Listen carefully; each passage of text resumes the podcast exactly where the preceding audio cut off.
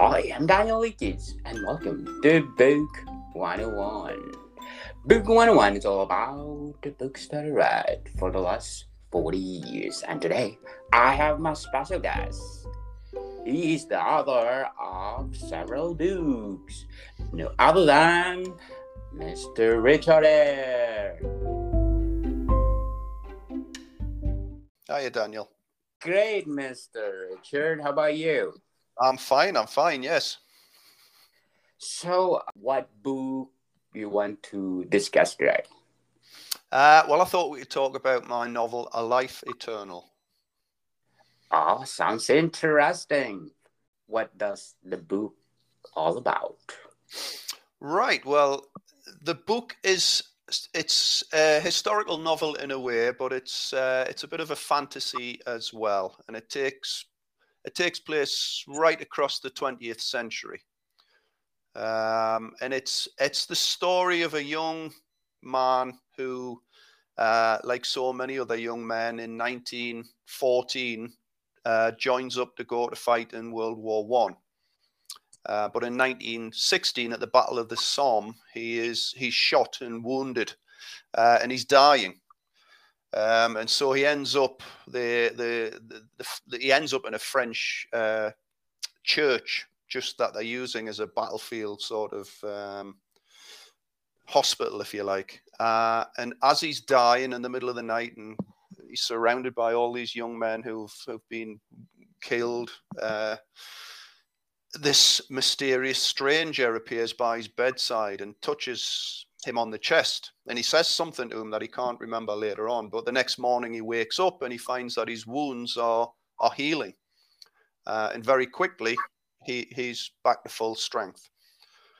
Um, and that's where the story begins. And uh, the story then, Rob, the young man, is called uh, Rob Deacon and he over the, the course of the 20th century over the next few years he realizes that he has become um, immune to death he cannot die and he's and he's not getting any older and so the story it's it's it's written uh, it's told sort of first person and it follows the the life of rob from from waking up on in that hospital, you know, that church bed in um, in 1916, and it goes all the way through to 2022, following following Rob's uh, immortal life, if you like. So, when you're writing this book, what inspired you the most? I, th- I think what inspired me to I wanted to write something about the 20th century because the 20th century is uh, uh, it's seen the, the the the biggest changes in in human life. I think you know at the beginning of the in say 1900, the world was it was still Victorian, but you know you you move very very quickly through. Uh, World War One and World War Two and the Cold War and the and the massive um, technological advances that happened in the 20th century, and so I, I was I wanted I wanted to write a story about an immortal because um, it interests me, but I wanted not to. I wanted it to to almost be uh, as if someone, you know, a, a possibly a, a, a, human life expanse, if you like. I mean, you know, he's he's like 126 or something by the end of the book, which obviously not many people get to, if anyone. But uh, I didn't want it to be, you know, like Highlander, where he's 500 years old. And that's basically what the whole story is, because I think if you were immortal, I think it would drive you mad. I think you would become inhuman. And this is the problem that Rob begins begins to suffer from. He begins to look upon other humans as less than him. And he's forever trying to trying to keep his humanity throughout the book while yes. at the same time trying to trying to he's trying to find out why he's different because he doesn't know he doesn't know who this person was that touched him and made him like this and he doesn't understand why he's not like everybody else and he wants to be as the book goes on you know he meets he meets people and he meets a woman that he loves but he wants to be human and he can't be he can't be the same as everybody else and it starts to to make him very very angry throughout his life, really, and very um, sad and lonely. You know, he, he's like a man who is he can never be close to anyone else, mm. and that's what I wanted to write about. So I wanted to write a, a history novel because there are things in there, you know, such as World War One and World War Two, but there are, you know, there's things mentioned about the Cold War, events in the Cold War, like the Cuban Missile Crisis and things like that, um, that I wanted to sort of explore how that impacted on everybody's life, but certainly on on somebody like like Rob, who who basically can't die. That's what the book is all about, really. Uh, why this book called Sci-Fi Chiller? Yeah, yeah. Uh, it's it's not horror. It's not. I don't know what it is. It's it's speculative fiction, uh, but it's about emotions. And it, I, you know, I'd been writing uh, horror stories, and I'd been writing sort of sci-fi stories, and I wanted to write something about human feelings. I wanted to write something a bit more literary. I think, and I and uh, and I think I, I did that with the Life Eternal. It's it's a more it's a quieter book, if you like, uh, but there's a lot packed into it. Okay, so is this your uh, favorite book? It is my favorite book. Yeah, I mean, I don't know. This to me, I think this was my best writing. It seemed to, to flow very easily. The story for a life eternal it seemed to come very quickly and very easily, uh, and it seemed like it was the book I wanted to write. You know, um, I hope that I can write more books. I mean, I've written books since that. I mean, we talked about we talked about Shadow of the Knife. I've written something yes. slightly different, a more historical sort of thriller.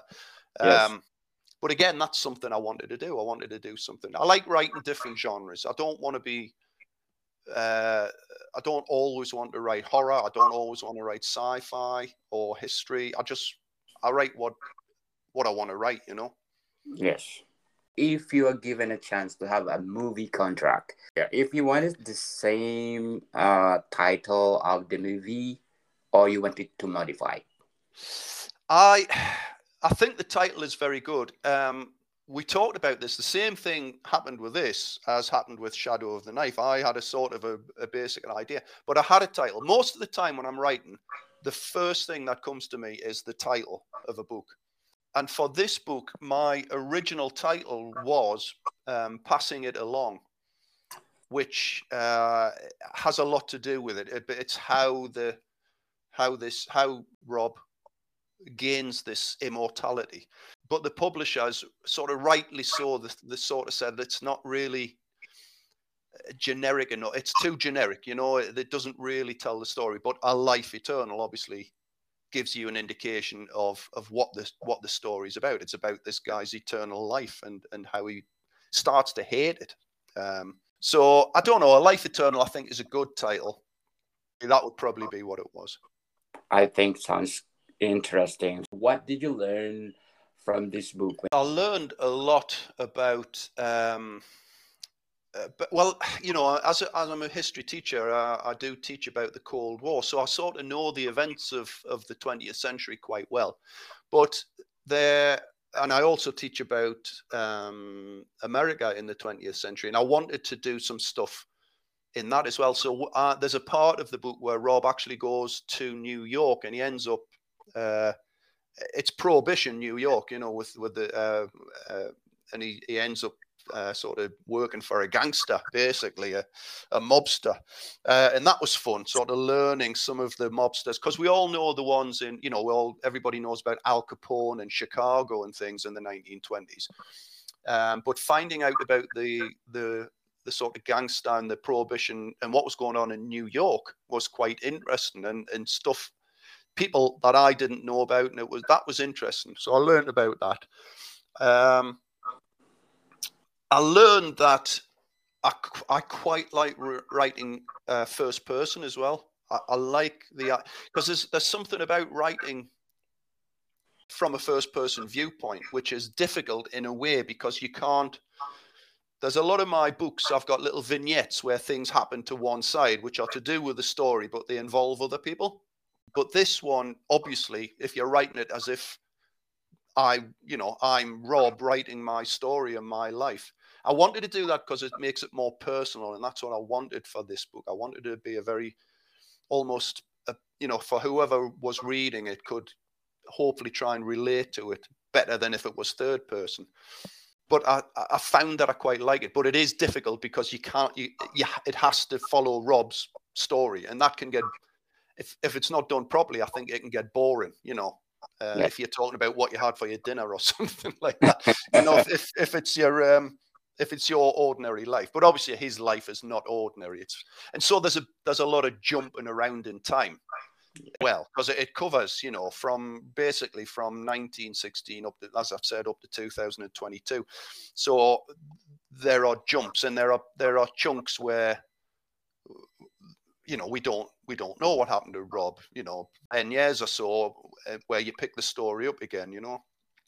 Um, so that was that was that I learned how to write differently. I think, and I think it's worked. I think it's worked okay. I think it, I think it, it worked out all right. Do a life eternal have a sequel? No, no. It, it's a one-off, uh, and I wouldn't want to. It, in a way, it could, with the way mm-hmm. the ending is, I suppose. But it, I didn't want to do that. I, I wanted this story just to be a one-off. Um, there's too many books that have sequels. You know, I mean, not that this book has been particularly successful. It's been okay, but probably the most successful of all of my books. But I think, uh, like films as well, you know, they can just make one after the other, and it just spoils. Well, like Highlander, if we're talking about um, Immortals. You know, Highlander is is the the movie Highlander. One of the one of the my favorite films ever. You know, when it came out, I went to see it and I loved it and I loved it. And then they made that god awful um, sequel to it where they turned them all into spacemen. And I just, you know, and it's just it spoils the original film. You've just got to basically. So I didn't want this spoiled. This is this is one man's story of his life, and you can't really write stories about different lives. You know, it, it had to be about Rob. It's all about Rob. How about if the movie outfit forced you to do it? Are you willing to do the sequel?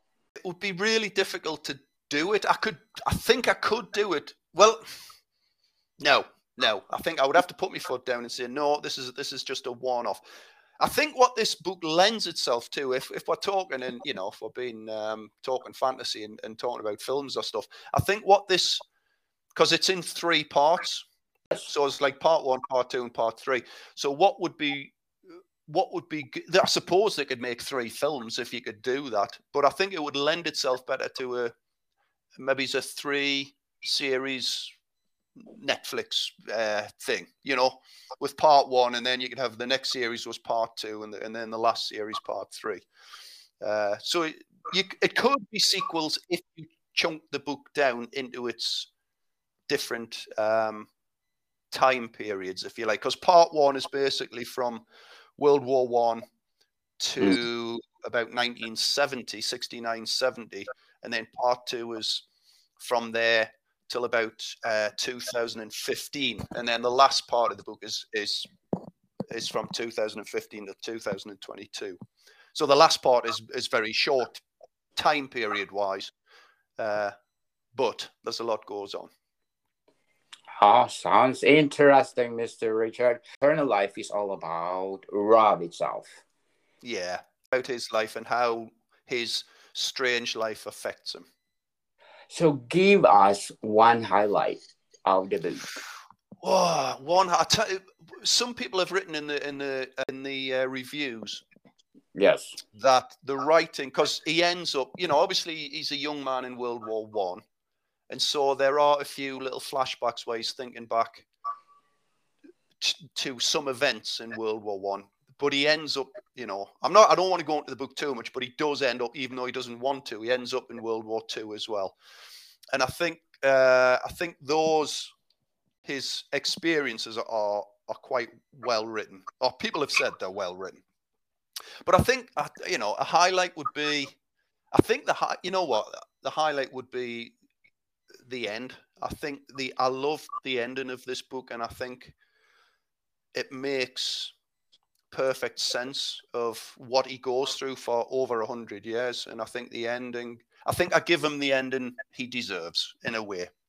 And I think that would be the highlight. The highlight would be the the finale, if you like. Adjectives would have to be uh, how what Rob feels about it. So you could have heartbroken. Uh, there's a, there's a lot of that in it. Lonely definitely would be a, a word to use. Questioning, I suppose, because he's he's forever trying to find out why he is the way he is. Anger, he, he becomes very closed off and angry. And redemption. Redemption will be good at the end of the book. So they would be the words I'd use, I think. Sounds interesting, Mr. Richard. As a writer of different kinds of genre, yeah. If you're writing a fiction, what inspired you the most? I think it starts with a question, you know, a sort of a well, what if? That's that's what's always inspire. I think it's what inspires most writers, but certainly with me, it starts with a question. Well, what if you know? What if you were immortal, what would the reality of being immortal, not being able to die, what would that really mean? Because most people think, oh, it'd be brilliant. You could do what you want, and you, you know, you, you you could you could do all these exciting things, and if you wouldn't get killed and you wouldn't die. But our, the what if was, well, what if it's not like that? What if the reality is real horror? That what you know, because you never you haven't got that certainty at the at the end that you will die because it's the one thing dying which is it sounds a bit macabre in a way but dying is the the one thing that every single human being has a connection with each other because we're all going to die at, at some point you know everyone yeah. is going to die and, and there's a bit in the book where he says it doesn't matter who you are or what you've had in your life at the end you're on your yeah. own you know, and and I think that that sort of that what if what if you couldn't die? How would that be a good thing or a bad thing? And and as i was sort of re- looking into the book and writing and i thought it would be a i think it would be a bad thing. I think it'd be an awful thing. Because you, you can't have you can't be the same as everybody else. You're totally different. Yeah. Um, and i think the what if is just for every book. You know, every book I've ever written, Shadow of the Knife that we've talked about previously, me and you. Uh, you know, well, what if those murders started again? You know, two years after Jack the Ripper, and um, with Point of Contact, what if people started to die? You know, in bizarre manner, what would happen? You know, and so it's always a what if. That's what always is the first thing with with my writing. Um, what if this happens? What would you do then? and then you just you just take it from there and sort of run with it, you know. Yes. So is it the same with horror? If you're writing a yeah, horror? yeah, absolutely. With with Minstrel's Bargain, my first ever book, you know, what if there was this immortal? Again, we're talking about immortality, except Minstrel likes being immortal. But uh, what if there is this ancient creature who uses music to steal souls. And basically, that's what Minstrel's Bargain and, and the two sequels of Minstrel's Bargain, the prophecy books, are all about. What if? What if you had this creature who hides behind a human face? You know, uh, and and that's basically where everything comes from.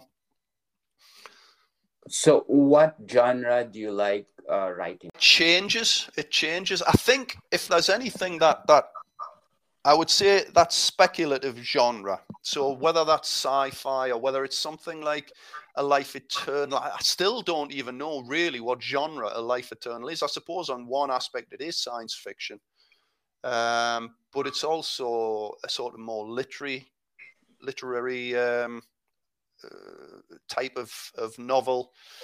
Uh, but I love uh, you know, there's there's there's books I would love to write. I'd love to write a children's book, and I've tried, but I'm not very good at it. And I think I would have to practice at that uh, to yeah. do it justice. You know, um, but it does change. I, I, I still like. I've still got. I've got a lot of ideas for books that I've written down ideas, and some of them are uh, like alternative histories. Do you know what I mean? So if if and not again, they're the they're the perfect. What if? What if something had happened and changes history, you know. So I've got a couple ideas for that, but I've also got uh, a, a, a, horror idea and a, and a and another sort of uh, speculative idea as well. I've got a lot of them. It's just getting the time to get them all written down, you know. And at the yeah. same time, I'm trying to write. At the moment, I'm still trying to write the sequel to Shadow of the Knife, which was my, my the last book that I wrote. Interesting. So, if you compare a Life Eternal to Shadow of the Knife, what is the big difference? The big difference, I suppose, is um, the Shadow Shadow of the Knife is a it's a mystery thriller. There's there's a big element of mystery in a Life Eternal as well. Um, when he, it just for him trying to find out why he is, why Rob is immortal, why he is the way he is. Um, but the big difference is, I think, that speculative side. You know, Shadow of the Knife is is a, it's set in the past, but it is. I try to make it as realistic as possible. Um, with a book like A Life Eternal, um, I've got a sort of a get out clause in a way that Rob can't be killed. so if he ends up, you know, getting shot or something, then he's not going to die. But in obviously a shadow, shadow of the knife, then people would die if they were if they were uh, shot. And th- that's the big difference, I suppose, is just the tone. The tone of the two books are very different. Shadow of the Knife is much more fast-paced uh, thriller, even though it's set in the past, and it's sort of a, a police type thriller. Whereas A Life Eternal is a, is a in a way, although there are some, there's a lot of action sequence in there. In a way, it's a quieter book. It's a, it's a more contemplative book. You know, thinking about things rather than, uh, you know, running around the streets of the East End trying to catch a killer. So, Mr. Richard, if you will make a fusion in writing, if you want to combine Life Eternal and Shadow of the Knife, what part of the book will make a fusion? I think what I try to do in all of my books, and I try to do this the, with Minstrel's Bargain, the first book I, I had published, I try to make my characters as human as possible. Um, and I think that would be that would be the connection because I've read a lot of books where you've got these cardboard character, two two dimensional type characters um, yeah. who just get on and do stuff but I, I, personally, as a reader, I like getting to know. I like getting to know the the uh, why you know the why a character does a certain thing or how a character feels. Um, and I suppose maybe a lot of people don't like that, but uh, that's personally that that I think goes across all of my books. Pers- I, other people might disagree, but I think my characters are human. You can relate to them. Certainly, uh, you know, the, like I say with minstrels, certainly with Rob, but Rob is a strange fish because he becomes so removed from humanity in a way, you know.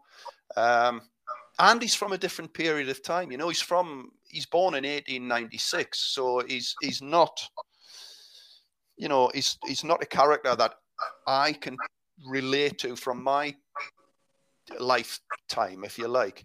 Uh, I suppose the main character in Minstrel's Bargain, Phil Sturgis, is much more like me, and I, and I think I wrote him very similar to my personality, if you like. Uh, but I've tried to not do that in, in books since since I've written. I don't want to put too much of me on, onto the pages, you know. So, are you writing right now again another novel?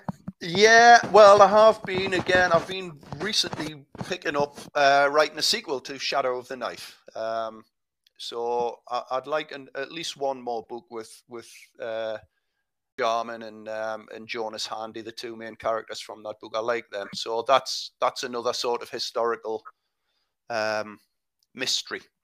So that's what I'm working on at the minute. But I, I have I have got ideas. I have dreams, you know. I have I have weird dreams, and I write them down um, and I and I think, oh well, that that that's got the the kernel of, of something that I can I can use uh, as a as a story, you know. So I've I've got a, a sort of sheet of paper with all these different ideas of, of stories, and I've just my plan is when I can get to them, I'll get I'll get onto one and I'll finish it and I'll move on to the other, know, and, more more ideas will hopefully come.